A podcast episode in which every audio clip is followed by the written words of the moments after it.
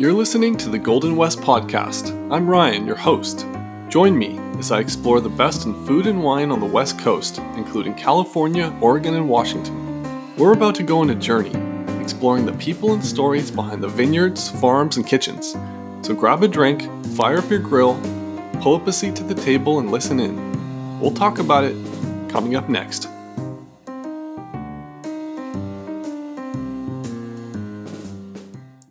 Today's show is brought to you by Coava Coffee.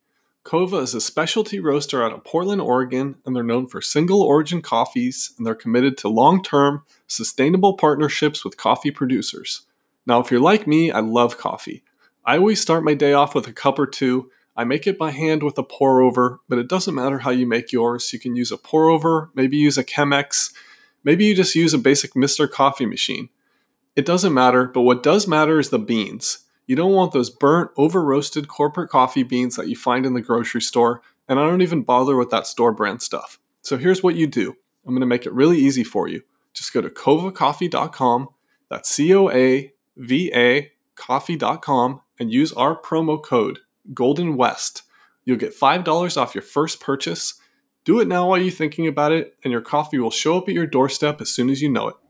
Today in the show, we have John Stanley. John is the owner of Stanley's Wet Goods, a place for small production, naturally made wine, craft beer and spirits, wine bar, and online store based in Culver City, California. Enjoy my conversation with John. John, welcome to the podcast. Thanks for having me. Well, it's great having you here. So, I think the first thing to do is let's get a little into your background before wine before Stanley's Wet Goods and uh, kind of a little bit about what you were up to before then. Yeah, absolutely. You know, I feel like I've had probably three careers in my life, but um, the first one being I, I was actually in motorcycles in a big way when I was uh, in my youth, I guess you could say. And so I worked in the industry and did a lot of racing when I was when I was younger. Um, and then through a relationship I had in the motorcycle industry, I was offered a position to be a project manager at an aerospace company, which at the time was Hughes Aerospace. And, you know, it was working for their satellite division in El Segundo. And I didn't know anything about satellites or aerospace or anything, but I was interested in moving to Los Angeles, you know, and moving over closer to the beach. And so I thought, well, you know, I'll just try this for a year, year or two. And, you know, 15 years later, I was still in aerospace and working for Boeing. And so that was really sort of my second career. But um, really, during the last half of that, was getting a, gaining a passion for wine. Wine predominantly, but also really getting into spirits and cocktails and things like that. And um, at the same time, realizing that I needed to change my life and get into something that was a bit more self driven. And so I had decided to start my own business, um, went back to school and um, got my MBA through UCLA. And then after that, finally determined what I was going to do, which is what Stanley's Wet Goods is all about. And here we are. And was that doing uh, dirt bikes or road racing for the motorcycles? I did both actually. I started off racing motocross and then really got into road racing at a pretty young age. I think I started road racing when I was 18. Wow. And that's really what I was focused on for many years. And, you know, um, you know, got my pro license and we were traveling all over the country and, you know, it was a hell of a lot of fun. But, um, you know, at some point in a racing career, you sort of figure out like, am I going to be able to make a living and do what I want to do with this? And, unfortunately for me, that didn't work out, but that's okay. You know, there's always another chapter. Um, but it was it was a great learning experience for me, and I yeah, I very fond memories of that entire all that experiences and all those years doing that. Do you still have a motorcycle or ride at all? I do, yeah. Um, you know, now I just sort of put around and ride around the street. I mean, I say put around, you know, it's like I always, right. I always buy slow motorcycles so I don't get myself in trouble, you know, because, you know, once, once a racer, always a racer, I suppose. Um, you know, I always like to find the limits of things, I guess you could say. Um, so That's yeah, funny. I, I, I, had a friend who used to sell motorcycles over on Lincoln Boulevard in Marina Del Rey. There's a there's a few motorcycle shops over there, and he had always recommended for people coming in to buy recommending something slower than what they wanted. So, especially I, for for cruising around LA. Yeah, and good advice. Yeah, yeah, it's interesting. My dad actually used to do dirt bikes when he was, I don't know, 18, 19, 20, 21. And he was a member of something called Dirt Diggers, which was a early dirt bike kind of racing club. So, um, unfortunately, I was never able to do uh, dirt bikes or motorcycles. It was deemed to be too dangerous for me, but that's what he was into. Um, and it's funny because he grew up right uh, right near the old Hughes aircraft, kind of right near um, Play, Playa Vista and kind of that whole area, and, and kind of grew up in that era, um, right along the 90 freeway. So it's interesting how you know the aerospace industry has such strong roots, kind of in the South Bay and, and, and kind of that area itself. For sure. Yeah. So, yeah. So let's get in a little bit to starting Stanley's Wet Goods, as you mentioned. You know, you got your MBA UCLA, and um, you know wanted to make that career transition. Let's talk a little about just some of your early experiences getting into wine, even before you started the shop.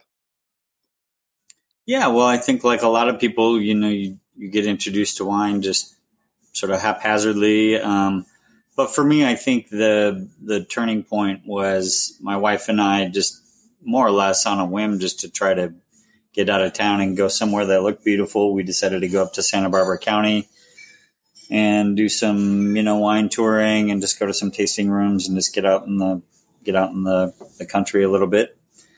Um, and you know we would just drive through you know Santa Ynez or Santa Rita Hills and stop at a few places during the day.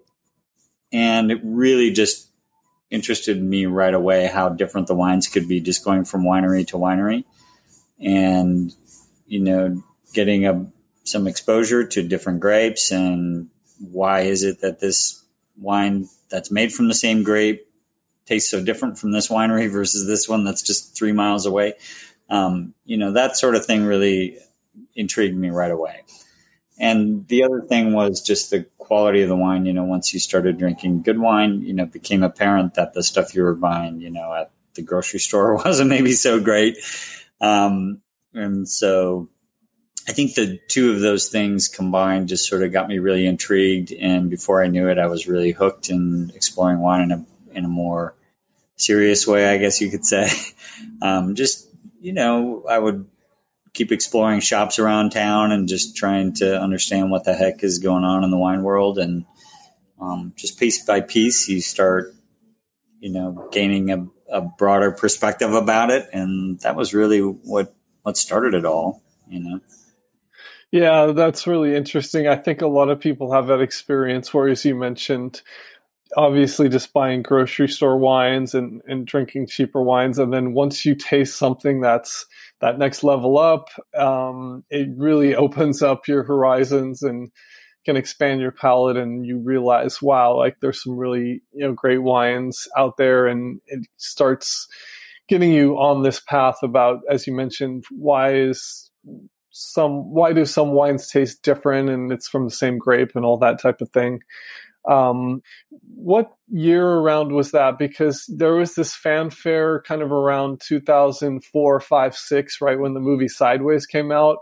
And there was this kind of transition from a lot of people learning about Pinot Noir who had maybe not you know heard about it in Santa Rita Hills area. So did that impact you at all, or you know, do you remember seeing the movie? Oh, absolutely! It was a big deal because I remember that we we started our wine explorations in in Santa Barbara County in like 2002. We being my wife and I. Um, okay, yeah. And so it was pre sideways days, and you know we would just go up, and like I said, we would just sort of travel around and bop around, and you know once we did it, you know the the first time I kept asking like, you know, when are we going to go back up, you know, and so so we would go up as often as as we could um, and then when the movie came out, it was just like wow, hey, look, you know, we know all these places that, you know, the, you know, all these restaurants and, um, you know, tasting rooms that we had been to were in the movie. And it was, of course, a big splash, not just in the wine culture, but more broadly amongst, you know, people everywhere. And it had a huge impact on the wine industry in ways that I didn't even understand until much later on. Um, just in terms of, you know, the growth of Pinot Noir in California and that sort of thing. And so, um, and unfortunately, the demise of of uh, Merlot. Um, but yeah, right. That's pretty much the time that I got into it, you know, and so um, it was, yeah, it was interesting how much influence that that movie had. Not so much on me. I mean, you know, I just thought it was sort of interesting and humorous. I mean, you know, I love the movie, and I, am glad that it introduced a lot of people to wine that maybe it didn't, um, for good or for bad. Yeah. Yeah, that's cool. You got to see that transition. So, starting around 2002, as you mentioned, that was a few years, at least, what, three years before the movie came out. So, seeing that transition from kind of a more sleepy town in uh, Buellton, Santa Rita Hills, Los Olivos to, like you said, making that big splash. And it was really fun because I had uh, Rex Pickett on the show on the podcast and he kind of told the whole his whole story about and that's exactly what he did was you know he had lived in Los Angeles at the time in Santa Monica and he used it as kind of a vacation and a little getaway and he found he could play golf for really, really cheap and have a really good meal at the hitching post kind of thing and that was kind of how he you know wrote the story and his his character you know sorry the character of Miles was kind of based after him. So and, and, it's really interesting for people who had that experience before the movie and then after of, of what happened of just the tasting rooms going crazy and just all the tourists kind of flooding in. So that's pretty cool that you were able to kind of see see that transition happen. Yeah, it's just it's been pretty explosive growth um, since the movie, you know. And I, I guess I, you know, you can always sort of lament the fact that oh man, it used to be so charming. You know, we would just come up here and be we kind of have the whole town to ourselves, and now it's yeah not that way anymore. that's for sure. But yeah, you know, so things change, and um, that's okay.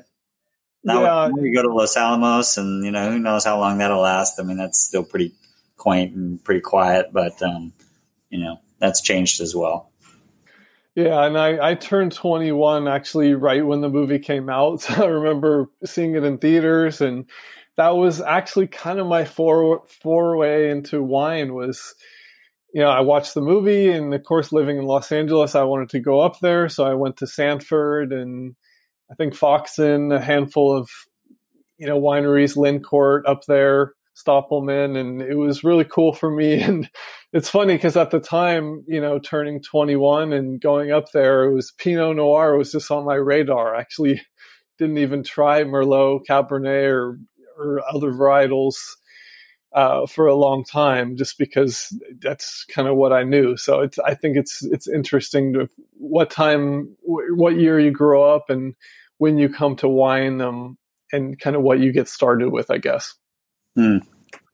So, um, you know, let's get into a little bit about when the light bulb went off and when you decided you wanted to start Stanley's Wet Goods, and then um, what that kind of looked like. Yeah, I mean, look, I got out of my MBA program still not knowing what I was going to do. I knew I wanted to start my own business, but I wasn't sure what that was going to look like. Um, my undergrad degree was in natural science, and so I was, you know, looking at sort of green technologies and, and things like that. But, you know, as I said, this entire time, my passion for wine just kept growing and growing and growing. And, you know, every spare moment that I had, I was reading about wine and, you know, going to these boutique wine shops around town and buying things up. And, you know, eventually I got to the point where I started complaining about wine shops and wine bars around town and, you know, what was going on. And I think I remember one evening my wife just said, you know, I really think you just need to focus on wine and, um, just do your own thing. You're complaining about all these shops that suck, you know, it's like just create the thing that you want, you know? And so that was really the impetus behind the whole thing. And I think that was really the turning point is just having that conversation with my wife and um, just you know, it's like, yeah, you know what, I really should do that. so I think that that was really it. I mean, um, trying to merge my passions with you know my business uh, interests was a little bit of a challenge, you know, because I didn't want to take the fun away from it. You know, wine was always so fun to me, and I thought, oh man, you know, if I make this my business, am I still going to be able to enjoy it? But it turns out you can. You know, it's it's tricky, and uh, at times, you know, for sure, it's a business, and you have to um, operate that way. But I'm super fortunate to be part of this community now, and very glad that I did it. Yeah, one of the best pieces of advice I got in wine was seek out your local wine shop. You know, forget the grocery store, forget even Whole Foods, forget even like a specialty place like Bristol Farms. You know, seek out a, a wine shop in your area, and then they'll be able to you know advise you on different varietals and kind of seek out a wine and and that advice i think is 100% spot on for Stanley's wet, wet goods and exactly what you guys do there.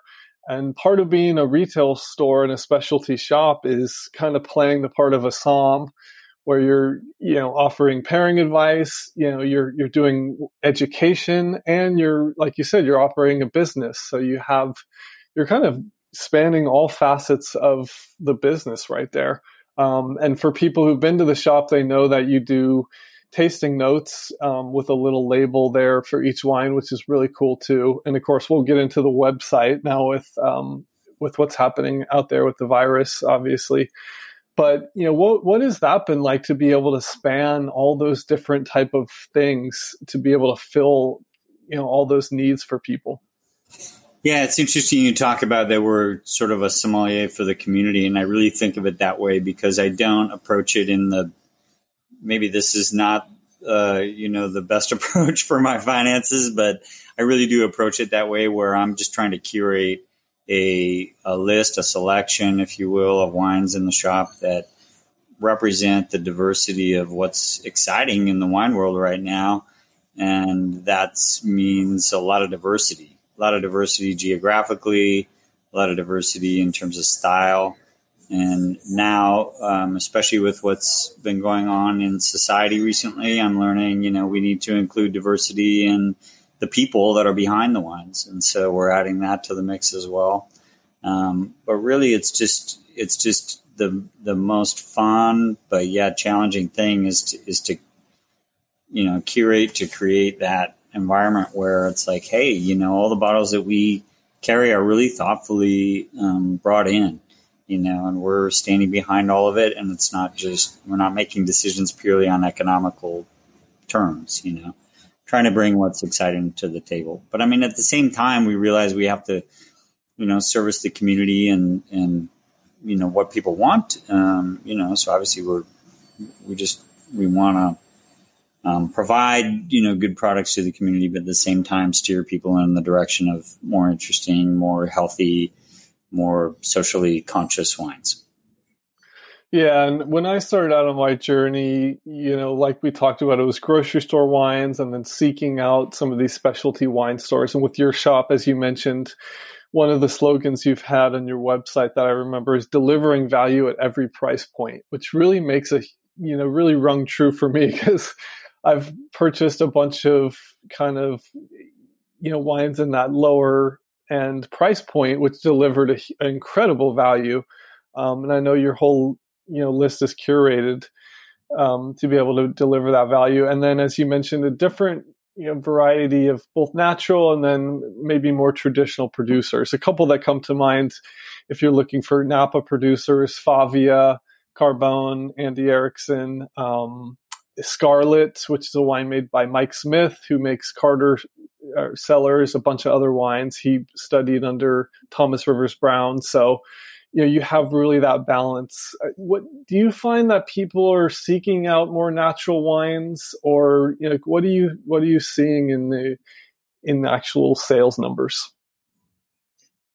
Yeah, it's interesting because um, you know when I opened the shop, I really had an affinity for I guess what you would call natural wines. I mean, you know, I always struggle a little bit with that with that term, and we can talk about that if you want. But um, yeah, you know, I, I what I've found is over time, you know, like when I when I started, I was like, well, let's let's kind of play around with a little bit, but I'm not really sure if people are going to dig it, you know, and then it just seems like there's no end to the to the intrigue and the interest level for people around natural wines and I think that's fantastic you know and so over time it just keeps growing and growing and growing and and um, it's an incredibly important part of what's going on in wine right now and I think it's here to stay and um, so so I'm I'm really glad that we're able to be you know a champion of natural wines in this part of town and and hopefully more broadly in Los Angeles. Yeah, let's talk about natural wine. It's, it's a buzzword. It can be kind of misinterpreted, or some people say it doesn't really kind of have a lot of meaning or backing behind it. I've had a couple people on my podcast, just for context, Jim Duane from Seavey, who considers himself a natural winemaker, and they make you know big cabs. Philippe Melka is a consultant there, and uh, you know he's talked about well, they're not really using a lot of additives, and it's you know they're not using things like mega purple or you know too much sulfur or whatever so he kind of considers himself that.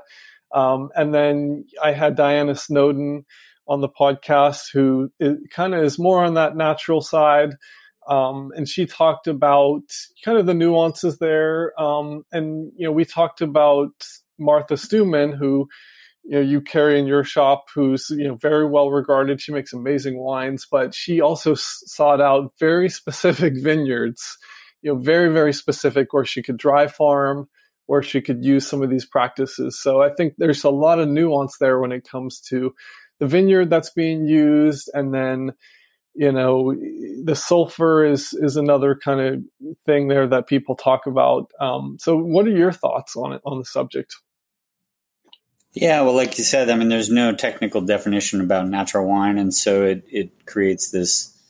Mm, I don't know if it's confusion or just sort of different people have different ideas about what natural wine is. Um, you know, I can I can say for me, it is there. It's not like a monolithic thing, right? It's not like, well, that one's natural and that one's not. You know, to me, it's a spectrum. Um, but I would say the minimum requirements to be considered natural is, you know, no additives whatsoever in the wine, except for some sulfites. Mm-hmm. Um, so if you're if you're monkeying around with you know acidification or you know any coloring or anything like that, that's not natural. I mean, if you basically if it's not just grape juice, it's not natural. That's that's not a natural wine. again, you know, sulfites aside, um, and we can discuss with why you would want to use sulfites, but basically it's just you can think of it as a protection for the wine so that you don't get really bad actors in terms of bacterial influences in the wine. Um, I think in low uh, doses and when you use it judiciously, you know, sulfites can be okay. Um, and so I wouldn't I wouldn't cast aside any wine that uses sulfites as being not natural. Um, some people might disagree with me. Um, but more to me, it's about, you know, farming practices. And the more and more I drink natural wines and more I research about wines, it's, it's less, I mean, it is about the winemaking. And like I said, if, as soon as you're adding anything to it, not natural.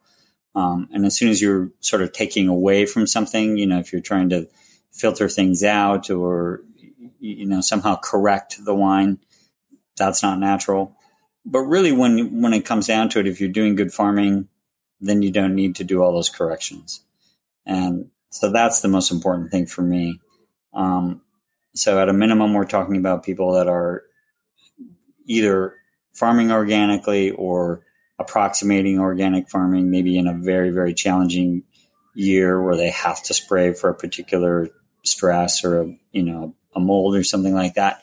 You know, I'm not going to hold that against them. I mean, it's it's really a choice of, you know, am I going to lose my entire crop or am I going to, you know, save it? Um, so that you know, as long as they understand, you know, when it's absolutely necessary or not, you know, maybe that's maybe that's okay with me.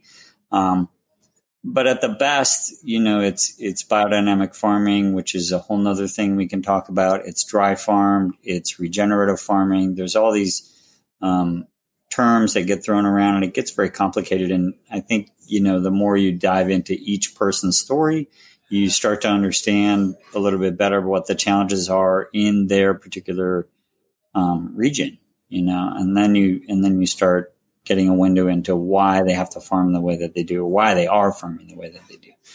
Um, yeah, yeah, I think you hit the nail right on the head there. The one slogan I've heard is "nothing added, nothing taken away." You know that can be stretched uh, a little bit further. You know, with sulfur, as you mentioned, it's it's clearly in moderation is okay um, and especially to kind of stabilize the wine. We had uh, Jared Brandt from Donkey and Goat on, and he talked about well, if he sold all his wine in Berkeley, where they're based, or San Francisco, he probably wouldn't add sulfur to any of his wines. But they ship, you know, all over the world to Europe, all you know, all over, and so you know, it's needed. Some of his wines, actually, I believe the Pet Nat, he said, still contains zero. Um, but you know, I've heard stories where in the old days it would just be used way, way too much. So it would just be dumping it and dumping it, and all throughout the process, not just at the end. Mm-hmm. Um, so you know, I think there's a lot of nuance there for people to kind of read about and understand. Um, and with grocery store wines, there can be over, I think it's over 250 additives, and some of them can be really dangerous. So you know that's that's another reason shopping at Stanley's and your local wine shop can make a lot of sense. Now you mentioned the dry farming, so you actually were one of the first people to turn me on to Frog's Leap. You know, John Williams, one of the really early organic farmers here in Napa, and you can go down the list of some of the other ones, Philip Togni, David Ramey. We had Steve Matthiasson on the podcast talking about regenerative farming. So let's get it into you know dry farming, regenerative, and organic, and and your thoughts there. Yeah, I mean, look, uh, with water being such a precious resource as um, things are changing with our climate, you know, and and just in general, I think the diversion of water for agricultural resources we're learning is not such a great idea, and so I I think that especially in places like California where you know at first glance you might say well these are pretty dry you know arid climates you know we need to irrigate. But I think there's a lot of people who are really challenging that notion. And um, it turns out that you know you can make some fantastic wines and the and the vines can stay healthy um, with either minimal or no irrigation whatsoever and so I think it's just um, challenging the notions that you know vines have to be irrigated in order to produce good wine. You know, I, I, largely I think it's just false. I mean, you know, in, in much of Europe, it's just not the irrigation just doesn't exist, and the climates can be really similar to California. And so I think we're living in this um, sort of self. I don't know. What do you say? Like um, people have convinced themselves that they need to irrigate vines here in California, but in reality, I just don't think it's the case. And there's a lot of people who have um, proven that that's possible to do. Um, so I just think in terms of you know water usage, it's it's the more responsible thing to do. But the, the other thing is is that it forces the vines to you know dig the roots deeper and to extract more um, mineral content out of the soils, which makes its way into the wines, and they make better wines. Um, so there's kind of double um, reason, you know, why we should be pursuing dry farm vines. Um, so I think that's a really important piece of it. Um, in terms of organics, I mean, you know, I, I, don't know. I think that to me, it's just sort of do no harm. You know, it's it's it's great. You know, it's important, but it's it's also sort of honestly at this point, it's sort of like, okay, great. Now what? Now what else are you doing? You know, because I mean, you know, the avoidance of using pesticides and herbicides and that sort of thing. I mean, there are uh, clearly some natural treatments that you can use in the vineyards that are proven to be effective. And so, you know, let's just at least do that. I mean, I would hope that I would hope that most people can agree that you know when there's alternatives to using uh, harmful chemicals um, on our agricultural products, we should be doing that. Um, so you know, yeah, it's, yeah. No, go ahead. Sorry. no, I mean, I just think it's it's it's almost kind of a minimum bar for me now. You know, it's like okay, you know, great, you know, nice, but um, biodynamics and regenerative farming is really where I think it gets interesting, and so. Um, you know, biodynamics can be a little. It's a long conversation if we really want to get into it, but you know, it's it's essentially a, a I, I guess the way I would describe it, it's a way of um, promoting biodiversity in the vineyard. So rather than just having uh, a monocultural environment where you just have you know soil and vines, um, there can be a lot of other species that are living in that um, in that vineyard, including different insects, different weeds, you know, different plants, um, in, inviting other animals into the into the environment. Um, and so it's really a way to say, hey, through balance and through um, getting some diversity of species within the vineyard, you're actually improving both um, the quality, really the quality of the soil is the focus there. Um, and so it's through this strain um, on the vines and on the, the environment that you achieve balance and that you achieve um, better quality uh, fruit from, from the vine. So it's good for the earth, good for the vine, good for the wine. Yeah, it's really funny how you talk about the the organics as being the first bar there. Is kind of like, okay, well, what's next? And I heard Cathy Corison on a podcast talking about that exact same thing, where she basically said there's no excuse for not farming organic, and you can talk about releasing ladybugs or having sheep come in or having the barn owl boxes, um, you know, to ward off the uh, the the little critters that come in. I mean, there's so many ways you can kind of manage the vineyard, and it actually does reduce costs over time to be able to not bring in um, you know tractors to mow things down and pay for all the gasoline and it, there's so many things involved with. Once you have certain practices in place then it it does save money over time and it's it's way better for the environment for the vineyard itself. So that's a really interesting point yeah, I mean, look, um, no-till agriculture, just in in general, is an enormous impact on you know our CO two emissions in you know in the world, really. Um, and this concept that you know all vineyards have to be tilled, and you know, well, of course we have to till. Um, so I think no-till is another big thing that is is gaining a lot of traction in viticulture, and I think for good reason. Um, you know, it's just been accepted dogma, if you will, about you know how to how to farm vines. Um, and there's a lot of people that are learning that you know what, when we don't till, you know, if you give it enough time, you know, there's a lot of benefits to it. Um, and really, what we're talking about is carbon capture. You know, I mean, viticulture is a tiny, tiny part of agriculture in the United States and in the world. But I think in a way, if, if viticulture can lead the way and say, hey, you know what, there's a lot of benefits to no-till farming, um, that that sort of ethos can can spread to a to a broader audience, and um, it's it's a big deal. I mean, you know, we could have a major impact on our climate crisis if if we just employed no-till farming, you know, across the country even. Um, so, you know, starting with viticulture, I think is is a is a good first step. Yeah, those are some really good points. There's a lot of people working on this right now. I know Dan Petroski, he's the winemaker at uh, Larkmead. He also has his own brand called Massican. Um, Diana Snowden, who I mentioned, she's doing some experimentations on capturing carbon in the winemaking process. Um, and then there's a concern about actually making the wine bottles, how that releases so much heat and and carbon dioxide. So th- there's a lot of things people are working on and some interesting projects. So that's something. And the no-till farming, as you mentioned, th- these are things that are gaining momentum and and hopefully will um, will, continue for the next few years as far as research and development, if you will, technology kind of in the winemaking space. Let's get back to the store itself um, just as you mentioned, the curation of so many different uh, varietals, but also regions, and you have it you know broken down beautifully by region, and the beautiful wood, wood craftsmanship that people can't enjoy right now. Hopefully soon. Um, but you have the beautiful website up where people can see photos, both front and back, most of the time of every wine bottle. So it's it's kind of like almost being there. Um, so talk a little about the store and kind of how that came together and your your vision of it.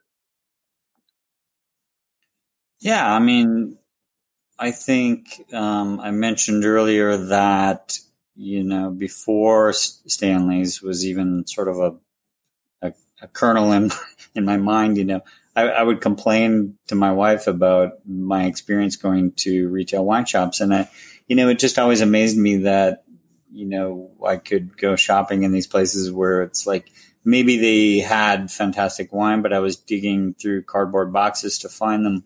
Or right. you know under fluorescent lights and it was just sort of this really weird experience. And and you know no explanation about the wines or if I you know I sort of have to find you know this person that that really knew what they were doing in a wine shop and just have them walk me around the shop and you know point out things that were that were good wines and I just thought you know this is crazy I mean you know I'm spending a lot of money um, buying buying wines and seeking out good wines, and the experience is just awful. Um, and and so my idea was, you know, let's let's at least make the you know the environment and the experience something that people can enjoy and look forward to and and come in. I mean, you know, we're we're representing um, people's life's work, literally. I mean, you know, they're they're pouring their heart and soul and their livelihood into creating these these wines, and um, you know, the least we can do is present them in a in a decent fashion, you know, rather than just open up a cardboard box on the floor. Um, so that was that was really my vision is try to create a space where people can um, enjoy enjoy the experience and and really take the time to read about the wines and and hopefully understand them a little bit better and also have a place where you know, myself and, and staff can walk around and engage with people and, and just explain what the heck is going on with all this stuff because it's complicated. You know, wine unfortunately is complicated, and you know, I know people try to sort of simplify it through all these different mechanisms, but I think at its best, um, it it is a complicated thing. It's a natural product that comes from all these different places in the world, and each one has its own story, and so it deserves to be told. Yeah, and you do such a great job with just the layout and the customer service. Um, and then obviously with this pandemic that we're all experiencing, being able to do the Instagram, you know, videos and provide kind of that digital experience. Um, talk a little about the wine club and then some of the videos you've been doing and how people can kind of interact with that if they would like to uh, do that. Yeah, I mean, it's been interesting. The you know the the website was um, something that I always thought was going to be important, just to be able to um, expose people to what we're all about without you know actually visiting inside the shop. Um, and up until COVID, you know, it was just sort of a very small piece of the business. And suddenly, you know, overnight, literally, it just went from, you know, 2% of the business to 98% of the business. Um, wow. Um, you know, it's, so it's been, um, sort of fortuitous that we put all that work into it up front. Um, but also, you know, to, I mean, obviously everybody's just trying to, um, get through the situation the best we can. Um, but I just think it's it's really important again to convey our um, perspective on the wines. You know, we don't rely on you know somebody else's opinions or reviews or point scores or anything like that. Um, you know, I just don't. Frankly, I just don't. Uh, I, th- I, think point scores are at best uh, outdated and at worst actually harmful to the wine industry, and so it really just don't participate in that at all. Um, but you know, it's just a way for us to try to showcase again the the products that these people put their livelihoods into. Yeah, the point scoring, it's it's so funny how it's that was, you know, created and it's kind of served a purpose at the time and now it's my belief that storytelling is a huge part of selling wine now and also you do such an amazing job on your notes when you're you're walking through the store and you can actually look for each individual wine and see some of the flavors and tasting notes and profile, not to mention talking to people, as you mentioned, talking to the staff. But for me, hearing the, the story and the background about a winemaker, hearing uh, kind of that history maybe and kind of that story, storytelling element goes a long way. And for me, it, it makes the wine a lot more, more enjoyable. Um, so I think you know there'll be a lot of interesting ways that people will be able to you know market and sell wine in the future, and hopefully storytelling and, and learning about like you said people are pouring their their life's work and pouring everything into this this product and i think there's a lot to be learned and um, sometimes it makes the wine more enjoyable when you when you hear the story. Sometimes just looking at a label it's like you mentioned when you're in a wine store it can be really intimidating. So having any extra insight for me at least has kind of helped me uh, be able to choose a wine but also just enjoy it a little bit more so yeah it's funny it's like we're trying to strike a balance because there's a lot you know frankly there's a lot of people who just come in and they're just like i don't know i just want like some cool you know natural wine i'm just going to hang around with my friends. You know, they they don't want to hear the story behind the wine, and that's fine. right, you know? right. So I think um, what we're trying to do with the tasting notes is just more convey the emotion of the wine, and just like you know, hey, why is this wine cool? Like, what what does it evoke in us, or like, why are we excited about it? And so a lot of the, a lot of the tasting notes that we have are pretty playful and just sort of you know, like I say, trying to evoke the personality of the wine, um, and not get hung up on oh, this is you know dry farmed and all that kind of stuff. Um, but then, you know, especially online, we have the opportunity, and we do this a lot. You know, where we where we provide links to either you know the winemaker themselves. So you know, hey, if you're interested, you know, you can you can check out you know more about this winemaker, and we and we provide producer info links right from the website. Um, and then we also do like tech tech notes. So if you're geeky, you know, you can click on, you know, a link that'll get you right to the tech notes. And so just kind of depending on how engaged you want to be, we're trying to be flexible and provide different options for, you know, the, the customer to be able to, to do that. And so, I mean, at the end of the day, wine's just fun, you know, and it's, it's meant to just be drunk and enjoyed and so we don't want to you know get too serious about it. I mean, you know, it's it's easy for me to get really geeky about it and be all concerned about the farming and you know and the winemaking and all that sort of thing. And it's very important to me, and I think it's important. It should be important to a lot of people. But you know, at the end of the day, it's it's let's not take this too seriously. Yeah, and I think that's a good point too. And for people out there who, let's say they you are new to wine out there listening, um, and you you just you literally don't know where to go, and and you don't you're tired of kind of drinking the grocery store wines or you're looking for that next level step up, then, you know, stanleys.la, which we're going to link here in the website show notes, where you can buy and, and peruse and they ship, you know, you don't have to be in Los Angeles. You can get the wine shipped to you is kind of, as you mentioned earlier, when we were talking about kind of like a personal somm where you know this is a cur- curated list and you're going to be getting something of quality and you're going to be getting quality at every price point. So it's kind of like a no-brainer where you're you're getting that level of service where it's almost like a, a consultant helping you pick wines but you know it, it kind of weeds out wines that maybe you know you wouldn't want to drink where you know you'll be able to explore some things that people have actually kind of tasted and kind of passed through a screen i guess if you will. Is that the right yeah. way to think about it? Oh my god yeah. I mean that's that's what we do every day all day long. I mean you know i i think um if you i guess i would just think of us as is you know a giant funnel um, for for wines. And you know, look, I don't I don't want to overstate sort of what we do and like, oh, we have the best wines in LA or something like that. I mean, that's you know, that's that's a little preposterous. I mean, there's you know, there's a lot of there's a lot of really good wines, and there's a lot of other people doing a great job in the city. And so, um, I'm just happy to be part of that community. But but really, I think what we're all about is setting a minimum bar. Like you know, all of our distributors importers, they know what we're all about. And, you know, look, don't bother bringing conventional wine to Stanley's to have us um, sample or taste or consider bringing into the shop, you know. So we immediately weed out, you know, or all of the sort of conventional mass produced wines that that don't really have the character that, that we're looking for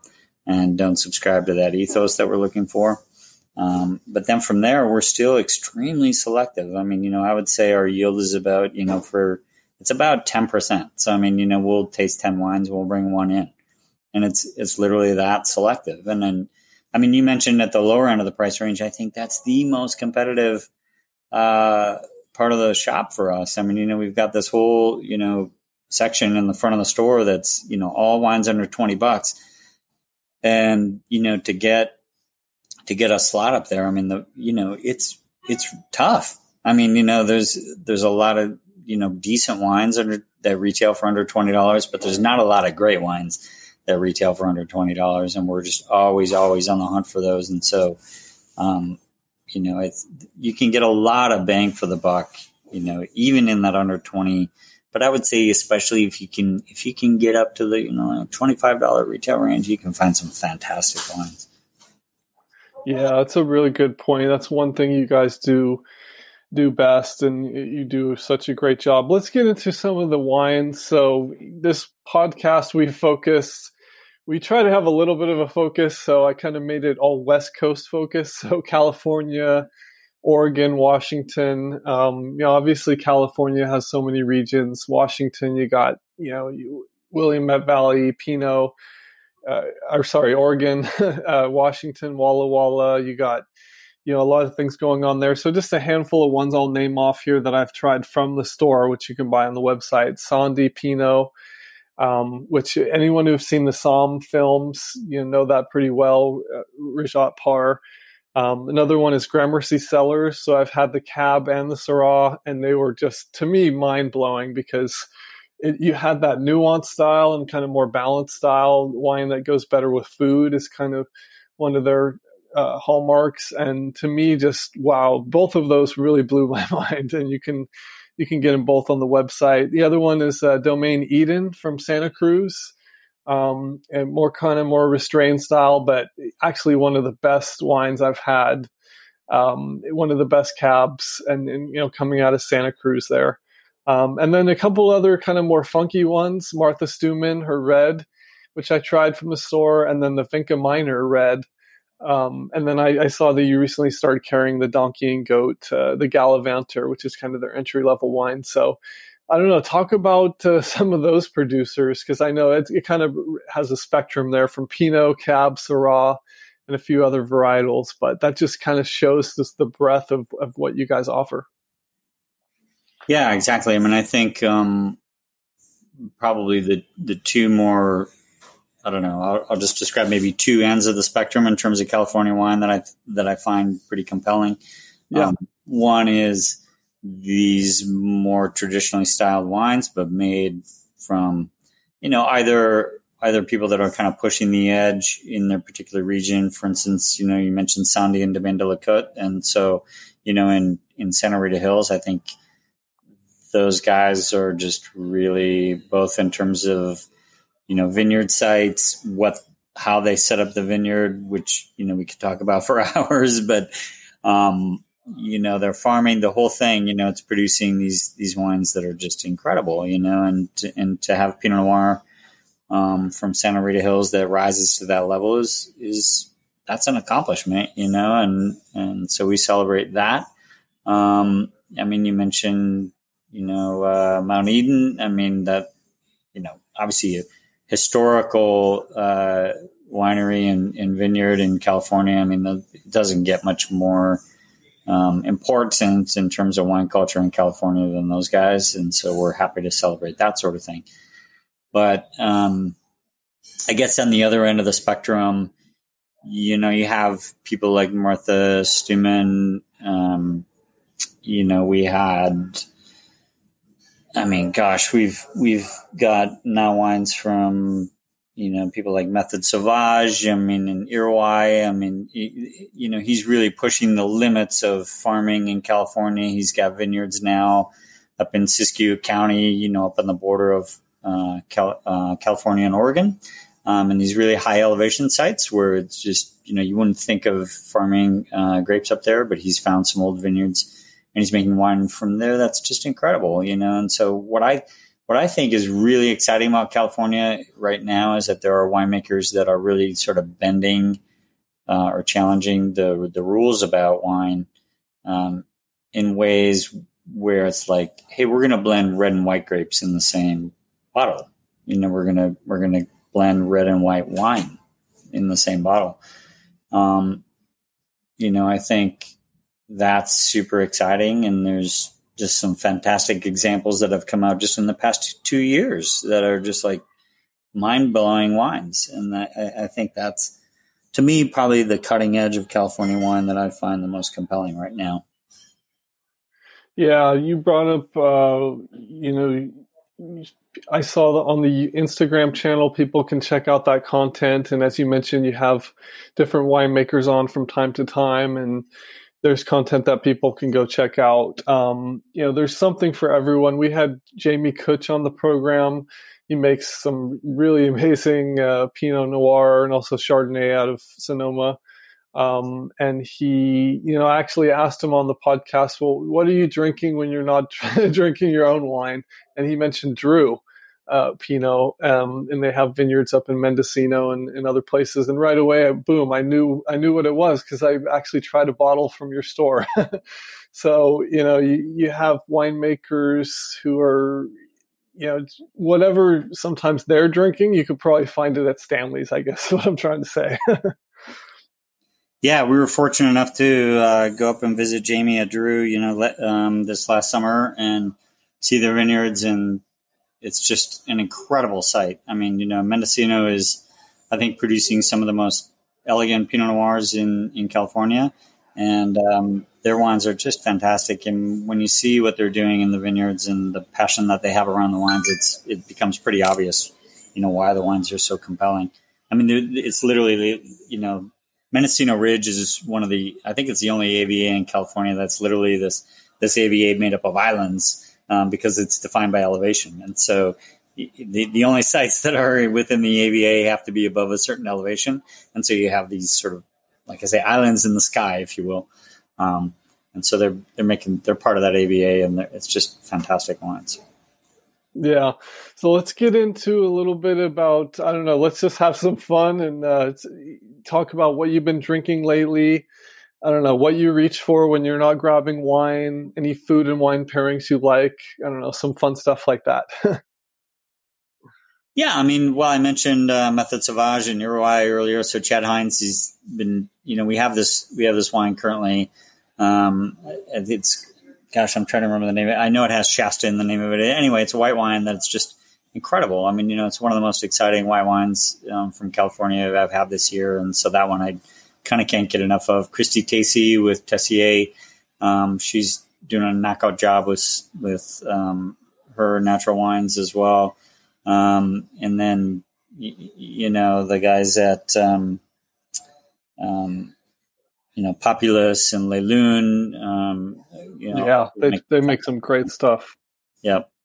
So I think, you know, in terms of natural wine, there's a lot to be excited about in California, but it's funny though, because I kind of, I sway from that, you know, these really adventurous, you know, like cutting edge kind of like wines to really like lately I've just been reaching for like these incredibly like classic, you know, uh, European wines. And so I ultimately I feel like I I drink probably two thirds old world and one third, you know, new world and mostly California. Um, yeah. So, you know, I've been drinking a lot of Austrian wines recently and just in, adoring those. Um, I think, you know, Austrian Gruner Veltliners and Rieslings are just amazing and completely underrated wines in the world, and you know Central European wines from you know Hungary, um, you know, Croatia, just fascinating. I mean, there's just so many regions of the wine wine world that um, are largely unexplored by the by the larger you know wine drinking culture and especially in California. And so I'm just really happy to bring some of that to the table as well. Yeah, that's what's amazing about the shop. Like you said, it's just the variety in all the different countries. And I know in your store you have, um, what is it, Israeli wines, uh, maybe Greek wines, like different, you know, Austrian, all types of, you know, besides just kind of the, the Spain, France, Italy, um, which of course, you know, are the big ones. But, you know, for people to seek out different things, there's something for everyone, and that's part of the fun, as you talked about. It's it's supposed to be fun and it's supposed to be, you know, interesting to taste uh, new and exciting stuff. So, I think lastly, you know, we'll link the, sh- uh, URL in the show notes here so people can go by. But any last things you wanted to say just about the wine club or or things you have planned in the future here? Yeah, well, I mean, Wine Club is certainly the easiest way for people to get a sense of what we're all about because the Wine Club is really just a, a tour of the wine world one month at a time. And so we just focus on a different region every month. Um, so, for instance, I mean, this last month we were in the Languedoc Roussillon uh, region of France, um, which is not, you know, as well known as, say, Burgundy or, you know, Bordeaux or that sort of thing. But there's some really compelling wines coming out of there and you can get a lot of bang for the buck. And so, um, just like I say, with the wine club month by month, we're just going um, from place to place and exposing people to what's available in those regions. And um, I think it's really a good window into what we're all about. You know, it's celebrating all the diversity in wine and and just sort of what's exciting right now.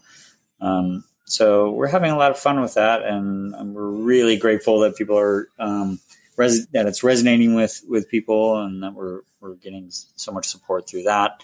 Um, but the other thing, of course, during COVID is is we've been doing, you know, we haven't been able to engage with people as much in the shop. But you know, I just said, hey, you know, what can we do?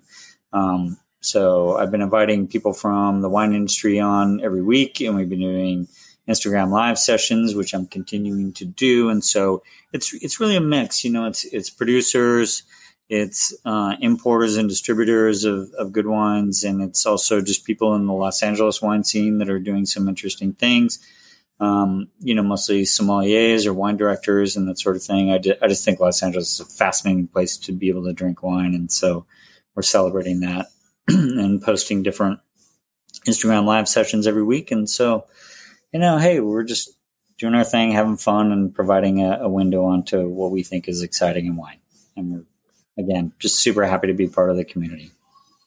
Yeah, that's great. We're going to link the Instagram, a uh, couple Instagram feeds here in the show notes, and then the website. It's and it's really easy to remember too. Stanley's.la, um, and you can go there and buy wine and, and get it delivered. Um, and John, really appreciate having you on. The one last thing you just mentioned, the LA scene. You know, there's some history there where I believe it's Manfred Krankl. He was a a somm over at one of the fancy restaurants in LA. I'm, I'm blanking on the name. You know, before he started Sine Qua Non, um, and then you have, you know, we had a master somm on the show uh, a couple weeks ago, and he started out early on in kind of the mid '90s, and he was based in Venice. Um, and he he talked about a couple of the places on Abbot Kinney, and you know, there's the place Joe's there that closed down, but um, I, I mentioned to him Michael's over on Wilshire, which there was a story just recently, I think, in Los Angeles Magazine about how they're really facing an un- uncertain future now. But mm-hmm. you can look at the the place on Pico Valentino, which closed, and that was a, a Jonathan Gold favorite. But you know, the Los Angeles scene that maybe doesn't get as much credit or notoriety as New York or some of the other you know cities but it just wow when you really dig in it there's a there's an incredible history of food and wine here i think yeah, absolutely. I mean, a lot of history, but also, I think, like Los Angeles itself, it's just always evolving and changing. And you know, unfortunately, we're going to lose a lot of restaurants due to due to COVID, and that's really sad. Um, but you know, I think what's fantastic about the LA wine scene and and what we're seeing in restaurants is that it's adventurous.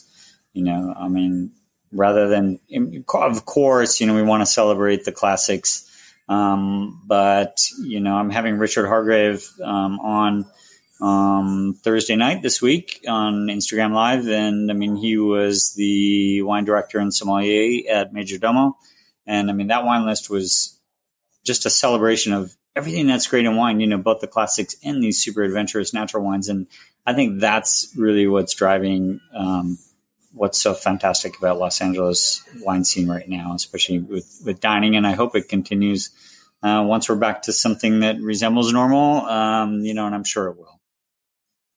Well, great. People can look forward to that then. And, uh, you know, we'll have a link in the show notes. And John, really appreciate having you. Thanks so much for having me on. I super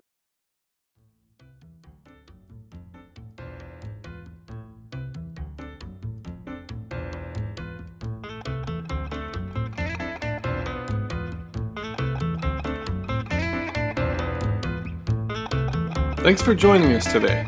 If you like the show, we encourage you to tell a friend. You can support the show by subscribing to our email newsletter for just 5 bucks a month. find it on our website at goldenwestpodcast.com. In it, you'll find unique bottles from both popular and undiscovered winemaking talent, among other things. If you have feedback, find us on Twitter at goldenwestpod, or you can email us at goldenwestpodcast at gmail.com. As a reminder, all opinions expressed by guests are solely their own and may or may not reflect the views of their employer or any other affiliated entity. This podcast is for informational purposes only and should not be used as a basis for investment decisions or any other advice. Please eat and drink responsibly, and thanks for listening.